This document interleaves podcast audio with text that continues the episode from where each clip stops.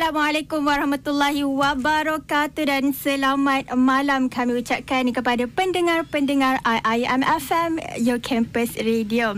Okey, uh, sebelum tu saya ada pantun untuk pendengar-pendengar ya. Saya sawi, saya bayam. Wahai pendengar, selamat malam. Okey.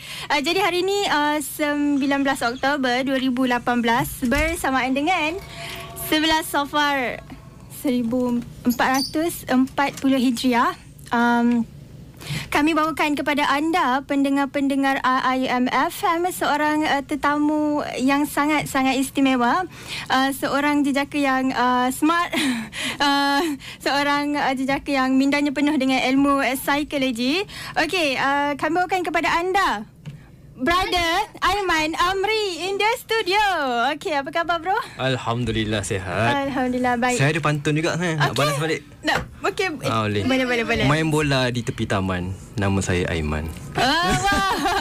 Eh, Aifa, kita pun ada pantun untuk Brother Aiman. Oh, balas-balas ah. Boleh, boleh, boleh. Ada bulan, ada bintang. Pergi ke masjid, bawa kenari. Okey, kami ucapkan selamat datang. Kepada brother Aiman Amri. Okey. Oh. Okey, selamat datang kami ucapkan kepada Brother Aiman Amri. Uh, jutaan terima kasih kami ucapkan uh, kerana sudi hadir ke studio IIMFN pada malam ini. Okey, jadi uh, topik kita pada hari ini apa dia Aifa? Uh, what is ho- what is hoarding disorder? Okey, apa tu hoarding disorder? Adakah ia satu apa? Mental illness? Ha, kalau kita nak tahu dengan lebih lanjut, okey, uh, apa kata kalau kita Okey, kita uh, berehat dulu seketika kembali selepas ini. Jangan ke mana-mana. Assalamualaikum warahmatullahi wabarakatuh. Selamat malam kepada pendengar-pendengar uh, IMFM Your Campus Radio. Okey, malam ini kita ada tetamu jemputan yang sangat istimewa uh, pada sesiapa yang baru sahaja uh, mendengarkan kami. Okey, uh, jadi tajuk kita pada hari ini Adalah what is hoarding disorder? Okey, tapi sebelum kita nak masuk kepada Q&A session, apa kata kalau kita uh, ah taaruf dahulu. Dengan guest kita pada hari ini. Brother Aiman Amri. Okey, kat sini bro bolehlah promote diri. Ha. taaruf, tafadhal.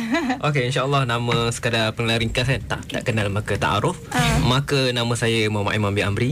Uh, boleh panggil Aiman, jangan panggil Amri. Amri tu ayah saya. uh, uh, saya juga dikenali dalam Twitter sebagai Aiman Psikologis. Walaupun saya belum lagi seorang psikologis, lebih kepada pembantu psikologis. Hmm. Okey, uh, sekadar pengenalan ringkas, saya dulu merupakan graduan diploma in engineering.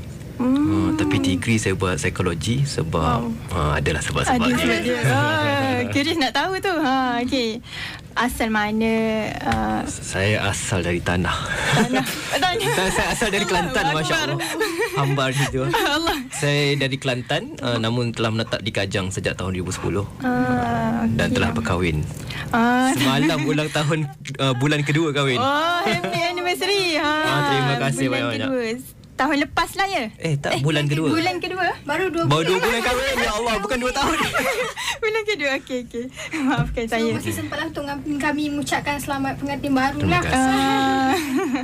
okey, asal Kelantan. Hmm asal Kelantan Ah, okey. Aku cakap tak dengar pun Kelantan. Ah, Biasalah itulah specialty saya Oh.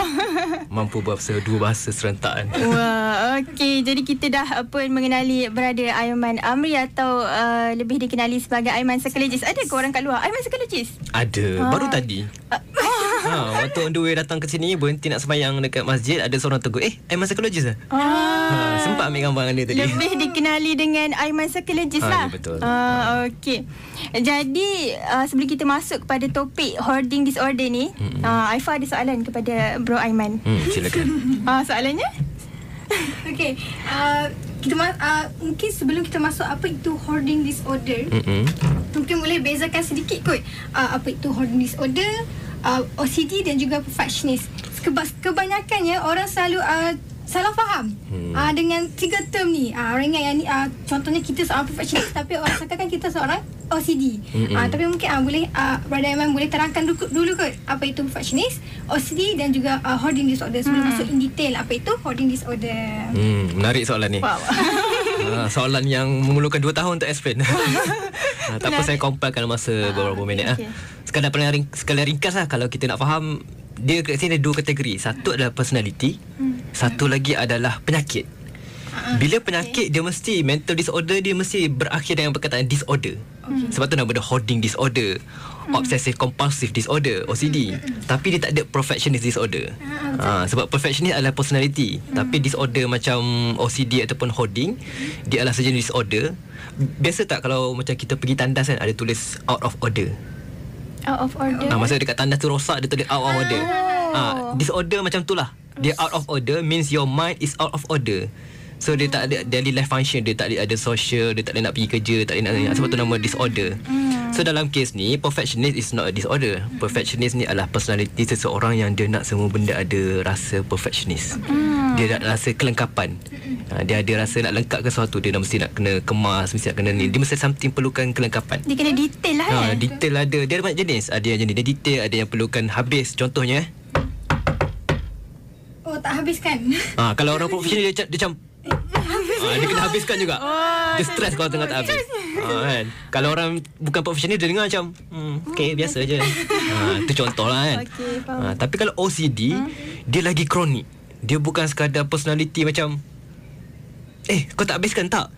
Dia sampai tahap dia akan depress kalau kita tak habiskan. Oh. Dia akan ada cycle of depression. Bila dia dia tak buat sesuatu yang sebab OCD iaitu obsessive compulsive disorder dia adalah obsession terhadap sesuatu in term of thoughts kan. Lepas tu dia ada compulsive dari segi action. Hmm. Maksudnya pada peringkat pemikiran dia ada peringkat pelakuan. Hmm. So bila benda tu bermain dalam kepala dia obsessive thoughts, so dia akan masuk ke bahagian kelakuan dia secara kompulsif. So bila kelakuan dia secara kompulsif, kalau dia tak buat uh, benda thoughts kan, contoh dia kata selagi mana tak habiskan ketuk dua kali tu, hmm. dia akan depress. Hmm. Uh, berbanding dengan perfectionist, dia just macam tak selesa je. Hmm. Dia sampai masuk ke fasa depression. Hmm. Tapi bila dia dah buat, dia kena buat lagi lepas tu. Oh. Sebab tu nama dia kompulsif. Oh. Kompulsif ni maksudnya berulang-ulang. Sebab tu orang OCD kalau dia macam kata jenis yang contohlah nak check kunci pintu rumah kan. Hmm. Dia dah kunci. Dia check okey dah. Hmm. Dia check lagi. Oh, dia check lagi. Dia check lagi sebab dia tak puas hati lagi benda tak ni. Was-was ke?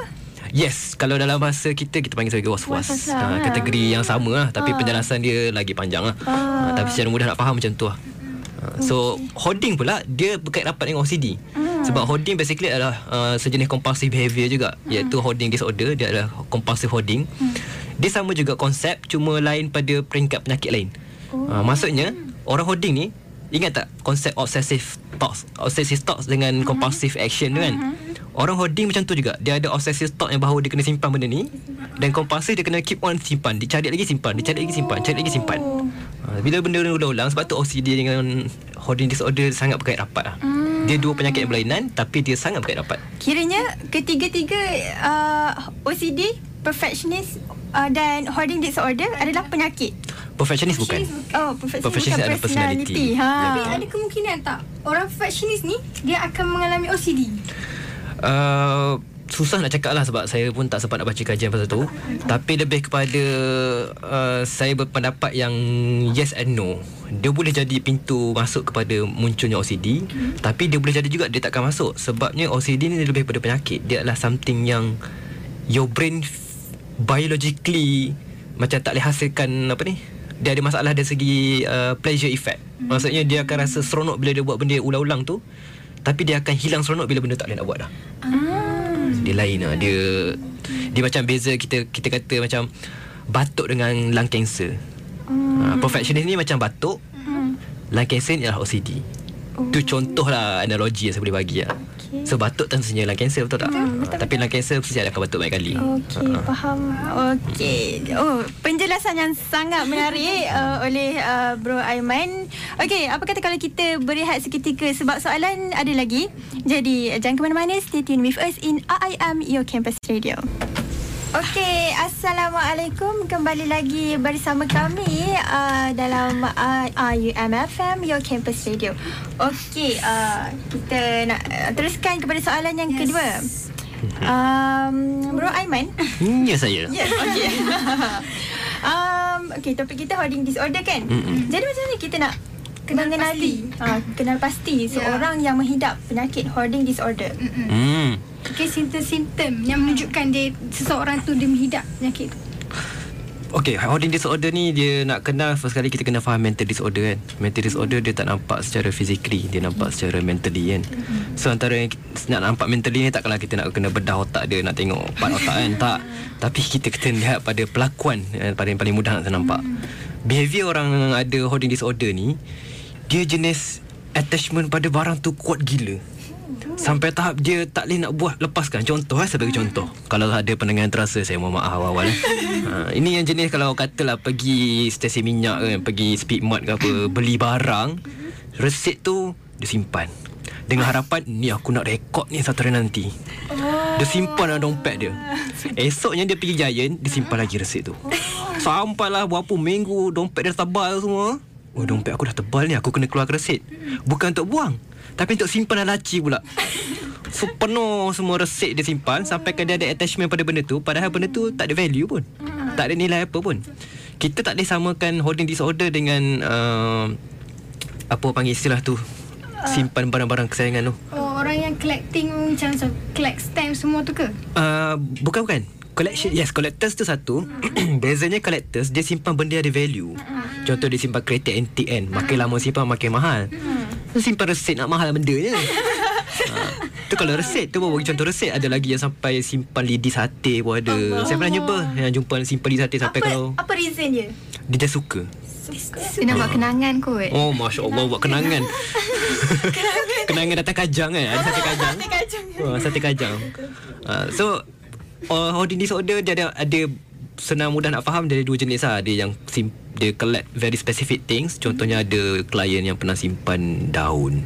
Daun daun lama. Oh. Daun yang dah luruh jatuh, setiap kali simpan daun dia jumpa dia simpan. So bayangkan dekat rumah dia macam mana. hmm.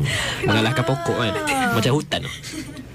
So uh, itu antara simptom-simptom nak tengok lah Yang pertama dia ada attachment yang kuat pada benda yang tak ada value bagi kita. Yang kita rasa macam benda ni tak ada value tapi dia tak nak buang. Okay. Yang kedua adalah benda ni mesti sampai affect dia punya daily life function Sebab tu nama disorder.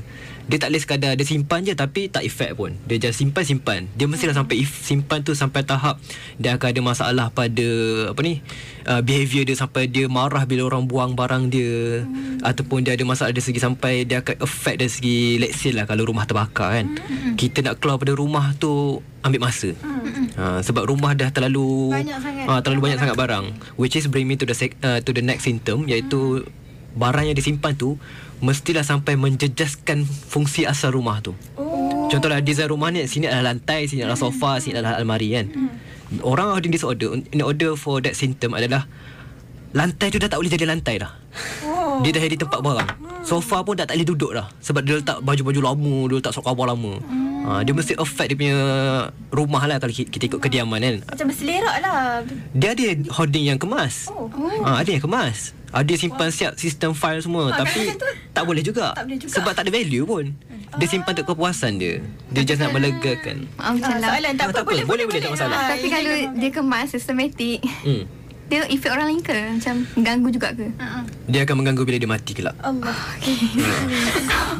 Ah betul. Betul betul. Sebab nanti kita macam Alamak Contohlah kan Minta maaf kalau saya insensitif sikit kan Tapi let's say kalau kita meninggal dunia Kita akan menyusahkan orang yang akan mewarisi barang-barang kita macam Kenapa disimpan ni Kita pula nak kena buang Barang-barang dia semua Kita kena ingat balik lah ah, Bila kita meninggal ni Tak ada satu pun yang akan Ya benda dia, dia macam dia nak buang balik dia rasa susah balik. Ha betul. Sebab tu kena jaga-jaga benda ni. Dia kita kena jaga waktu dia tengah waktu mile masa peringkat awal-awal lagi. Ha simpan resit tu macam petanda awal lah. Allah. So better prevent before cure lah. Prevent tu jauh lebih bagus. Ha nak ni ada ada tetamu kita datang bawa resit penuh. Contoh tu. Tapi rasanya kebanyakan uh, perempuan lah kan Kebanyakan memang suka simpan risik Betul Mm-mm. Tapi mungkin tak sampai ke tahap Ambok keluar simpan dalam laci pula Tak Hmm. laku rasanya ha. Ya macam isteri saya pun dia ambil gambar resit. Hmm. Yelah nak rekod kan Dia tak nak dia tak nak simpan resit dia ambil gambar.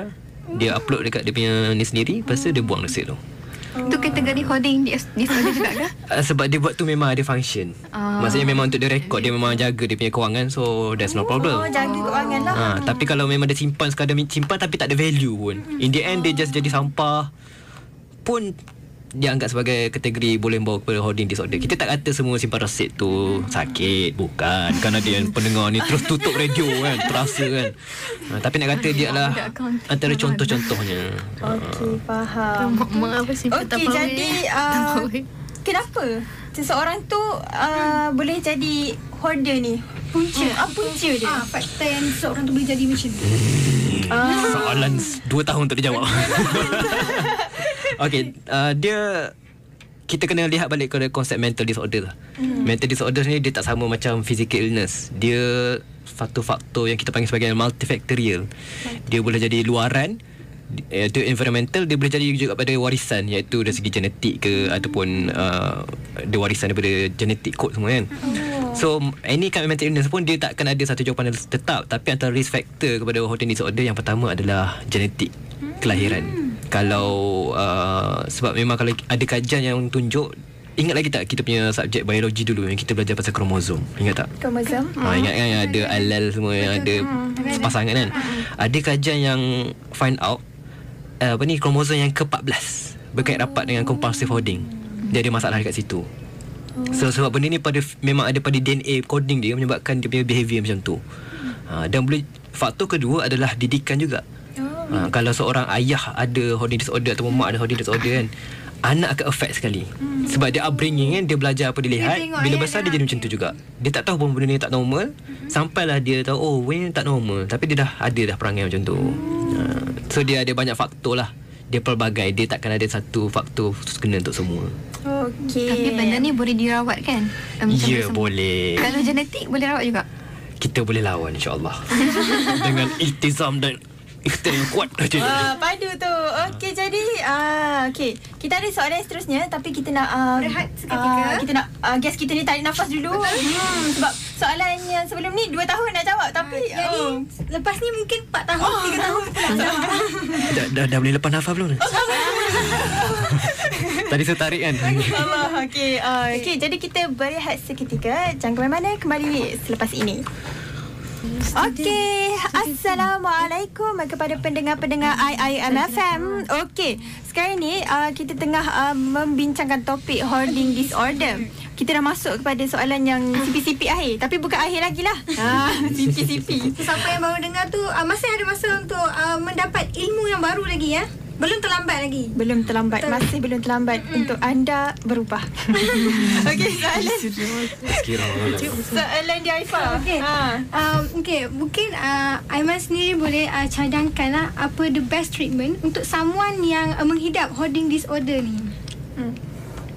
Uh, rawatan Okay, uh, macam biasa topik 2 tahun kita Allah Okay, tak ada uh, Just kadar ringkasan je lah untuk orang awam kan Yang pertama sekali kita kena lihat severity tahap Uh, tahap severity hoarding disorder tu sendiri. Sebab hoarding ada banyak level. Dia ada level 1, 2, 3, 4, 5, 6, 7, 8, 9 uh, Dia adalah kategori-kategori dia Dia nak tahu. Dia start sampai The effect. Yang macam saya cerita tadi Bila tahap rumah dia dah Sepah sangat sampai tu ah, Itu dah tahap 8 ke 9 lah Tahap tinggi kan. So first kali adalah untuk tahu kita punya tahap mana, severe mana. Kalau tahap yang sampai kita sekadar boleh uh, rawati dengan hanya berubah tingkah laku kita. Maksudnya kita cuba macam tak apa aku boleh buang, aku boleh buang, aku boleh buang kan. Uh, itu pada tahap awal tak apalah. Mm-hmm. Tapi pada tahap severe sampai dah tahap rumah bersepah hmm. macam kes yang pernah dalam ni uh, pernah keluar dekat Astro yang seorang makcik dekat Ampang tu. Tujuh tahun Ha-ha. tak pernah ke rumah. Betul Yang penuh rumah dia lipas semua tu kan ha, Tu dah sampai tahap memang perlukan Psikoterapi intervention Rawatan psikologi Tak boleh eh. Uh, Ada orang berpendapat lah. Dia kata nak rawat dia orang Macam apa yang dia orang buat. Contohnya kalau macam kes makcik kan Adalah uh, kalau, kalau kita semata-mata mengharapkan Untuk datang satu tim Kemas rumah dia Bagi buang semua Tak sepah semua Itu tak tak efektif langsung sebenarnya. Sebab bagi dah 2 3 bulan dia akan bersepah balik. Ha, sebab dia masalah pada tingkah laku, dia bukan masalah pada fizikal dekat luar. Ha, sebab dia sendiri nak macam tu, so kita tinggal dia, nanti dia akan automatic sebab dia Jadi dia punya mindset macam tu, so dia akan kumpul lagi lepas tu. Ha, so what important is untuk berubah inside out. Iaitu diubah pemikiran dia Antara contoh rawatan yang berkaitan ni Yang berguna Yang terbut Allah. Yang terbut Yang terbukti Sakit tekak malam-malam Sakit tekak. Yang terbukti berkesan efektif berkaitan dengan ini adalah CBT Iaitu Cognitive Behavioral Therapy Hmm, Ha, secara mudah sebab kognitif terapi ni 2 tahun punya belajar course kan. Ha, secara mudah nak faham kognitif behavioral terapi ni adalah terapi yang bantu untuk seseorang tu ubah dia punya mindset. Sebab bila mindset dia dah berubah, dia akan affect cara dia berfikir. Bila cara berfikir dia berubah, dia akan affect cara dia tingkah laku dia. Ha, so dia daripada ni macam mind over matter lah basically tapi dia bukannya yang boleh bila pijak tapi tak rasa panas tu. Bukan itu. Ha, ni lebih pada dia ubah pemikiran kita supaya bila dia dah faham bahawa he or she can let go of that thing. So lepas-lepas ni dia okey. Ha, dan dia kena dia kena konsisten lah. Dia tak boleh kita harapkan dia berubah tapi dia tak nak berubah. Ha, sebab dalam mental disorder ni dia ada satu hukum syahadah yang kita kena pegang. ha, syahadah yang kena pegang adalah kita tak boleh tolong orang yang tak nak ditolong. Ha, you can bring a horse to a water but you cannot bring, make it drink. So macam anda kan Anda bawa, kayak, bawa air kepada saya Tapi saya tak dahaga Saya tak akan minum juga Walaupun air tu sedap mana pun. Ha, Itu contoh. Lah So untuk orang disorder The most important thing adalah Untuk dia sedar bahawa Apa yang dia alami tu adalah satu masalah Satu penyakit. Sebab selagi mana dia tak ada pemikiran macam tu Dia rasa macam Eh okey je. Aku simpan pinggan Sampai berlapis-lapis Tak ada masalah pun. Tak kacau kau pun. Ha, Tapi bila dia ada pemikiran bahawa Oh ini adalah penyakit Barulah start treatment dari situ. Sebab tu penting untuk bagi dia faham dulu Bahawa ini adalah penyakit Ini adalah masalah. Okey. ha, Bukan normal.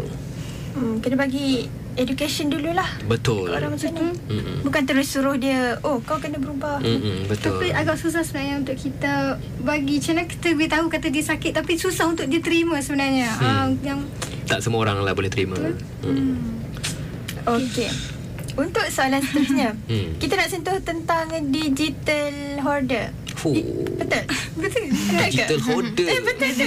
Betul lah betul Saya tak pergi cuak kan Dah cuba dah. Macam lecturer lah kan Okey, digital hoarder tu. Boleh uh, Bro Aiman explain apa itu digital hoarder?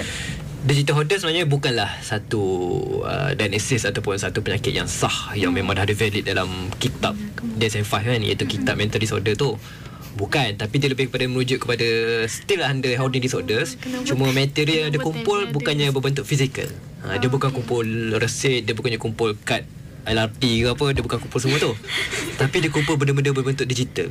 Contohnya zaman sekarang Sebab mudahnya ambil gambar Menyebabkan ramai yang menyimpan gambar Walaupun gambar tu dah blur. Gambar sengit Gambar yang hodoh. Dia tak nak delete Dia kata tak apa Nanti ada guna ni. Ini Dia sedih. tak apa delete nanti Tak apa ni boleh buat throwback. Tapi tak guna-guna. Sampai penuh handphone Dah penuh Dia transfer Masuk backup dalam laptop Buat lagi benda sama. Phone dia penuh lagi Dia buat berulang-ulang ha, Tu pada gambar. Sebab Senang cerita sebab dia dah pada masalah pemikiran kan. Dia punya mindset dah anggap dia kena simpan benda tu. So tak kisahlah dari segi bentuk fizikal dia Bentuk material, bentuk digital ke. Kalau behaviour dia sama, tingkah laku dia sama So resultnya sama lah Bezanya dia simpan Ataupun simpan movies yang tak pernah tengok Dah lama sampai 2 terabyte, 3 terabyte Tapi tak tengok-tengok pun movie tu. Ha. Berbeza dengan zaman dulu kan?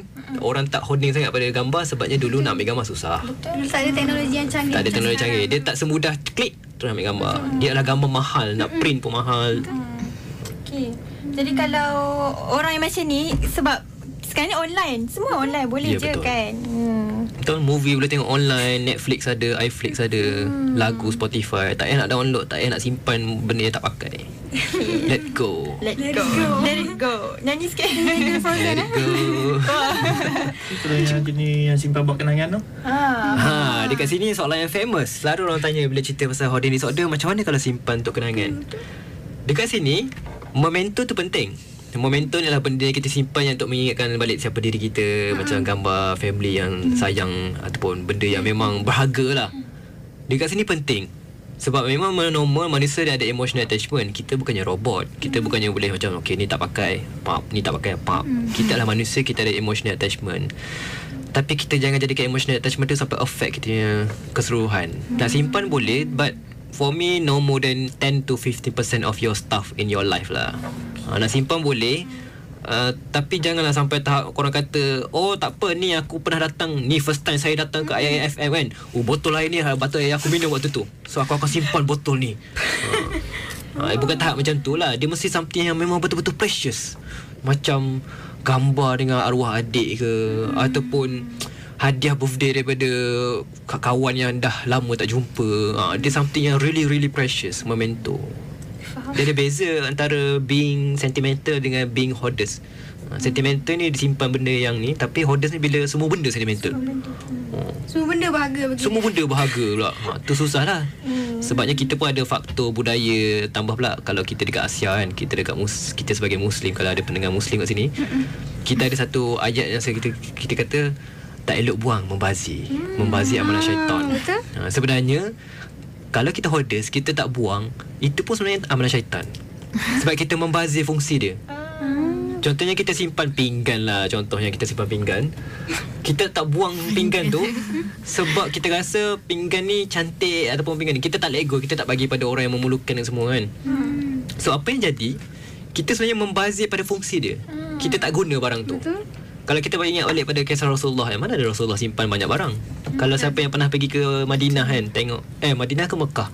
Yang tunjuk pameran rumah Rasulullah punya replika tu Barang dia mana ada penuh? Mana ada disimpan kayu sugi sampai 50-60 batang? Ni Mana ada? So supposedly kita sebagai muslim lah kita kena jadi minimalis. Sebab Islam mengajar bahawa kita tak berpegang kita tak letak harta tu pada hati kita. Kita letak harta tu pada tangan kita you are in control of your things but not things in control of you Okay. Kita ada mendengar shot tazkirah tu sebentar. dia Ya. Jadi ustaz pula malam ni Okey, uh, boleh kan kalau kita teruskan kepada uh, soalan yang terakhir? ha, boleh tak Ah, masalah Okey, soalan yang terakhir adalah hmm, boleh tak Bro Aiman uh, bagi tips kepada student-student yang ambil course psikologi? Hmm. Ah. Yang merasa macam berat. Maksudnya psikologi sa- asalnya satu course yang sangat berat. So banyak menghafal. Hmm. Ah, so untuk mungkin tips daripada Aiman sendirilah untuk student-student psikologi ni untuk teruskan. Tiba. Ah, Macam tiba. mesti kan Mesti kalau orang uh, orang yang ambil course psikologi ni kan Orang akan uh, apa describe dia orang Eh mesti boleh baca fikiran ah, Betul Ah. Story of my life. Ah. Standard tu. Hashtag pengkaji Minda Malaysia Uh, apa yang saya boleh kata lah sebenarnya yang ambil course psikologi dekat Malaysia ni ramai. Hmm. ramai sangat student psikologi. Bukan kata tak ada. Cuma bezanya adalah berapa ramai yang survive. Dia dah habis degree dia sambung tak bidang pekerjaan dia dalam bidang psikologi? Sebab ada yang dah give up sebab peluang kerja tak banyak kita punya ni macam tak banyak sangat available job yang ada untuk kita menyebabkan mula masuk bidang-bidang yang berkaitan psikologi juga tapi dia tak directly berkaitan sebagai psikologis. Ha, contohnya dia bekerja dalam HR ha, dia berkaitan lah juga human management semua tapi dia tidak sepenuhnya specialist atau expertise dalam bidang tu. Ha, sebab nak jadi psikologis kat Malaysia ni wajib ada master minimum. Jadi apa nasihat saya boleh bagi adalah yang pertama anggap ini sebagai fardu kifayah. Satu benda yang tak ramai ada. Even saya sendiri pun memilih untuk masuk dalam bidang kesihatan mental ni sebab saya fikir fardu kifayah yang tak ramai maksudnya tak ada ikon muda ataupun orang muda yang bercakap pasal ni. Tak ramai. Yang saya kenal pun beberapa je. Jadi saya anggap ni macam fardu kifayah yang saya nak, nak uh, tunaikan sebab jujur cakap lah sebenarnya kesihatan mental adalah topik paling last yang saya suka dalam topik psikologi. Hmm. saya lebih ke arah kognitif dan sosial. Kalau perasan tadi penjelasan pun banyak penjelasan kognitif, hmm. penjelasan sosial itu Bro minat saya. More fokus kepada apa autism Betul Ha, tak? dia baru lately dia mula masuk ke klinikal hmm. Bila masuk ke kesihatan mental Dia akan masuk ke neurodevelopmental Baru mula masuk ke autism Hmm. Dan yang kedua Apa yang saya boleh cakap adalah uh, Jangan anggap psikologi ni Macam satu benda yang kena hafal lah Yelah kita kena hafal Apa ni Apa Chomsky kata Apa Apa ni Teori conditioning Operant conditioning Kena ha- kena hafal kan. Jangan anggap dia sebagai hafal lah Tapi anggap dia sebagai faham. Hafal untuk exam tu maybe Tapi anggaplah macam ilmu yang faham. Contohnya eh, Saya belajar pasal conditioning Awalnya memanglah macam hafal kan Tapi bila kita faham konsep tu Rupanya conditioning ni wujud di merata-rata. Kita ajar anak kita solat Dalam dia ikut kita jadi conditioning. Kita nampak apa ni uh, Contoh saya deal dengan kanak-kanak autism pun Menggunakan konsep conditioning. Dia adalah ilmu yang menarik. Ilmu untuk mengkaji minda manusia. Ilmu untuk mengkaji makhluk Allah yang paling mulia Yang paling yang berani sahut cabaran sebagai khalifah kat bumi ni. So what's more honor apa ni what's more honourable than that kan? When you get to learn something to understand about human. Uh, dan anggap ni sebagai amanah itu bagi saya tips yang paling penting lah. sebab kalau anggap ni sebagai uh, macam beban kita akan rasa macam ah penatnya ada kerja ke lepas ni semua. Tapi when it become your passion because that's one of the reason kenapa saya dulu bidang engineering masuk ke psikologi kan? Sebab bila belajar pasal manusia ni manusia ni menarik lah. Ha, sangat menarik. Kenal manusia ni bila jumpa manusia lain oh macam ni. Jumpa manusia lain oh macam ni. Sampai lama-lama kita ada macam seronok tengok manusia uh, saya betul. Bunyi bunyi macam creepy kan. Saya pernah pergi IOI City Mall saya duduk dekat bangku Saya tengok je orang sekeliling. Saya nampak ada parent Datang jalan tolak anak semua Tiba dia nampak anak bergaduh semua Lepas tu ada seorang orang tua just Kita just Kita just observing. Kita bukan baca orang Kita observing Just to observe human behaviour Sampai tahap sekarang Alhamdulillah uh, My analysis of people Increase banyak lah. Maksudnya kalau berlaku something Saya cepat faham Kenapa macam tu. Hmm. Macam Nampak sekadar Macam sepintas lalu je Tapi terus faham Oh ni sebab sebab kadang keluar dating awal kan uh, Kalau macam ada orang Berlaku something Contoh dalam lift apa semua kan Tiba orang tu macam uh, Dia tekan-tekan tak keluar. Contoh lah something happen kan. Saya on the spot cerita kat dia Oh ni sebab ni ni ni ni. Dia pun sebab tadi suami dia tinggal. Macam eh macam mana abang tahu? Macam Semalam suami dia tinggal. Entahlah mungkin ada pengalaman tu. Ah, macam itulah Orang ingat sebab boleh baca Orang ingat macam kita boleh baca. Padahal sebenarnya sebab ba- sebab banyak observe orang lah Ah, ya tu betul. dapat Dia bukan baca, dia lebih kepada faham cara pattern baca. human behaviour and thinking ah. Ah, dia tak sama dengan baca. Hmm, Itulah nasihat. So menarik sebenarnya ilmu psikologi ni. So ramai-ramai masuklah dunia ini. Kami memerlukan anda. Jadi kita kena observe. Duduk dekat mall tengok orang. Okey, itu dia. Um, berakhirnya uh, soalan tadi maka berakhirlah slot kita pada hari ini. Ha, tepat jam 9 malam. Masya-Allah. Okey, jadi uh, sekali lagi kami ingin mengucapkan jutaan terima kasih kepada Brother Aiman Amri yes. atau Aiman Psychologist uh, kerana sudah ada ke studio pada hari ini. Ya, dapat- walaupun Walaupun walaupun uh, sibuk eh, sebenarnya sebagai psikologis ni dan juga sebelum ni pun ada nak datang tapi ada apa? Motor rosak. Ya, Aduh. obstacle banyak sangat datang sini ya sebenarnya. Jadi uh, itu satu pengorbanan yang sangat-sangat kami hargai dan kami tak boleh lupakan lah insyaAllah.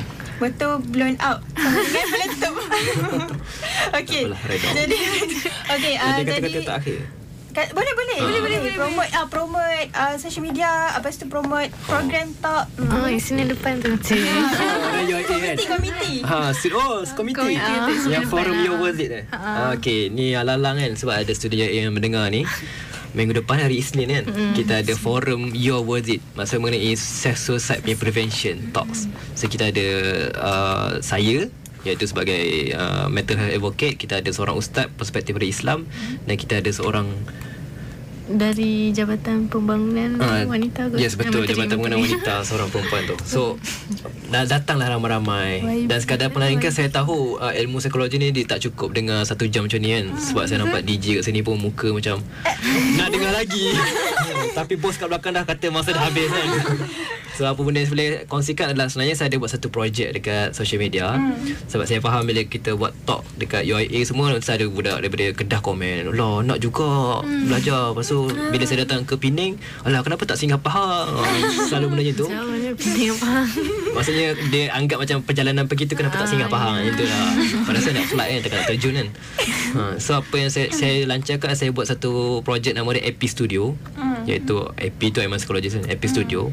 Iaitu kelas online. Siapa yang masuk dalam grup tu dia basically dia akan belajar randomly pasal psikologi tapi ikut tema bulanan. Ha, macam tema bulan ni pasal autism, tema bulan depan pasal depression. Ha, so dalam tu memang very specific and private group. So nak join boleh pergi ke website emapsychologist.com tengok dekat ada tab dekat atas tu dia AP Studio. Ha, dia ada cara-cara nak join kat situ. Saya menanti kehadiran anda. Bro upload juga dekat YouTube kan ada Eh tak tak ini private. private Ha, dia Ah. private group. Ha, sebab dia I want to focus on specific people lah. Ada ke syarat-syarat untuk join tu? Orang yang nak join tu ada ke syarat? Syarat dia ada Facebook tu je. oh Ha. Saya faham generasi muda tak ramai ada Facebook kan. Ha, tapi nasihat saya buatlah satu grup Facebook sekadar untuk benda tu je. Ha, se- uh, bukan grup Facebook, buat akaun Facebook sekadar untuk benda tu je. Sebabnya saya faham sebab dekat Twitter dia tak ada fungsi untuk buat private macam ni. Even Instagram, Insta Live pun dia tak sama function dia. Sebab Facebook dia lebih teratur, dia macam office dan saya suka guna kat sana dan dia lebih lebih tersusun. untuk ML Studio pula macam mana ML Studio saya sebagai jemputan daripada bersama Mak Luffy kan. Hmm. Saya bercerita ilmu psikologi. Cuma selepas ni saya tak cakap Kelantan je lah. netizen ni eh. Uh, InsyaAllah saya masih lagi berkongsi lah uh, Merajuk lah sekejap kan. Tapi ambil masa sekejap But insyaAllah saya akan teruskan berkongsi ilmu psikologi kat sana Sebab ilmu ni ilmu yang best. Saya lupakan lah semua komen-komen negatif ni. Sebab ting kosong dia kuat berbunyi kan. Betul tu. Okey. InsyaAllah. Jadi Aifah, outro. Outro okay. uh, Kita telah sampai ke penghujung uh, slot ini. Akhirnya okay. uh, Badai Aiman juga telah memberikan kata-kata terakhirnya okay, Bagi siapa-siapa yang berminat Untuk join group tu Bolehlah pergi ke uh, aimanpsychologist.com Okay bolehlah Isi step-step tu. Saya pun tak buka lagi. InsyaAllah lepas ni kita buka sama-sama. Malam ni banyak klik ni tiba-tiba kan? Sebedang Okey, jadi sebelum kita berakhir saya ada pantun, pantun. Oh. Pantun? Pantun untuk penutup Okey silakan Okey. Merdu bertingkah alunan suara. Kadang tak sedar tersilap kata Andai terlanjur patah bicara. Serendah hati kemaafan dipinta Oh Saya nak balas oh. Tapi dia bentuk lagu sikit lah Oh, boleh boleh. Boleh boleh. Jika ada sumur di ladang Boleh kita menumpang mandi Jika ada umur yang panjang InsyaAllah Berjumpa lagi okay, InsyaAllah jumpa lagi hari Isnin nanti ya ah, InsyaAllah Okey, uh, kalau Aifah ada uh, slot hari apa? Promote sikit. Ah, jangan lupa dengarkan ya slot saya WhatsApp slot setiap hari Isnin 10 hingga 11 pagi. InsyaAllah pada minggu depan kita akan ah, kita, kami ah, saya akan ada uh, guest yang sangat terkenal iaitu Shalin Zulkifli. Wow. Ah, itu bowling uh, atlet bowling Ah, Malaysia. So, jangan lupa dengarkan slot saya. Okey, saya pula setiap hari uh, Rabu jam 12 hingga 1 tengah hari dalam afternoon delight. Uh, minggu depan kami ada uh, tetamu istimewa dari UK. Ah, boleh cakap Lagi Melayu? ni. boleh cakap Melayu? Um, dah menetap kat sini 5 tahun.